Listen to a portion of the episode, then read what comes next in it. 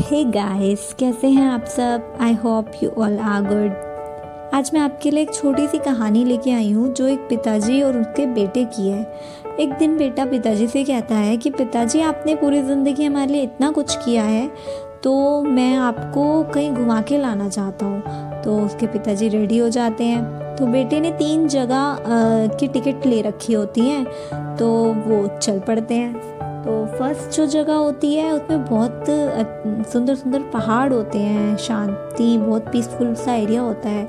तो वो उसके पिताजी कहते हैं कि यहाँ तो बहुत गंदगी है, यहाँ तो सफ़ाई नहीं है, तुम मुझे कहाँ ले आए हो? तो फिर वो कहता है पिताजी, आपको ये जगह पसंद नहीं आई? चलो आपको नेक्स्ट वाली जो जगह है ना, वो बहुत पसंद आएगी। तो नेक्स्ट जो वो जगह लेके जाता है, वहाँ पे काफ़ी बड़े बड़े समुद्र होते हैं और नदियाँ होती हैं। तो उसके पिताजी कहते हैं कि हाँ तो पानी ही गंदा है तुम मुझे कहाँ ले आई? ये तो जगह बिल्कुल अच्छी नहीं है। तो फिर वो कहते चलिए पिताजी जो नेक्स्ट है ना वो आपको बहुत पसंद आएगी।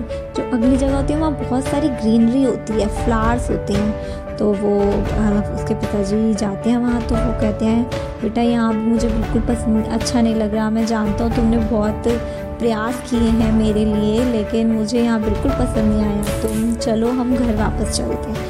तो फिर जब वो घर जाते हैं तो पिताजी को वो बेटा वो पिक्स दिखाता है फ़ोटोज़ दिखाता है, जो उसने क्लिक कर, करी होती हैं वहाँ पे। तो पिताजी कहते हैं, अरे वाह, ये तो बहुत सुंदर जगह है। तुमने तो वहाँ तो ऐसा नहीं था, तुमने ये पिक्चर्स को क्रिएट कराया है ना? तो वो कहता है, नहीं नहीं पिताजी, ये तो सारी वही पिक्चर्स हैं जो हम वहाँ पे देखे थे, देखा था।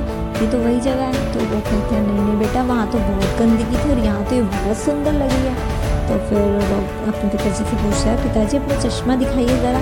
तो उन्होंने वो उसने चश्मा देखा अपने पिताजी का तो उस पर बहुत सारे क्रैक आ रखे थे और बहुत धूल, मिट्टी अच्छे से जमी हुई थी, जिसकी वजह से उनको कुछ भी साफ़ नहीं दिखाई दे रहा था और सब कुछ गंदा गंदा लग रहा था।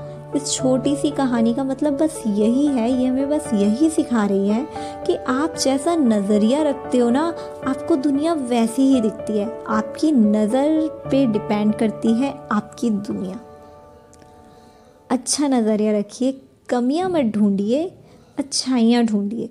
जो ढूंढोगे ना, वही मिलेगा आपको। अगर आप अच्छाइयाँ ढूँढने निकलोगे ना तो आपको अच्छाइयाँ मिलेंगी। और अगर आप बुराइयाँ ढूँढने निकलोगे तो आपको बुराई ही मिलेगी। Thank you.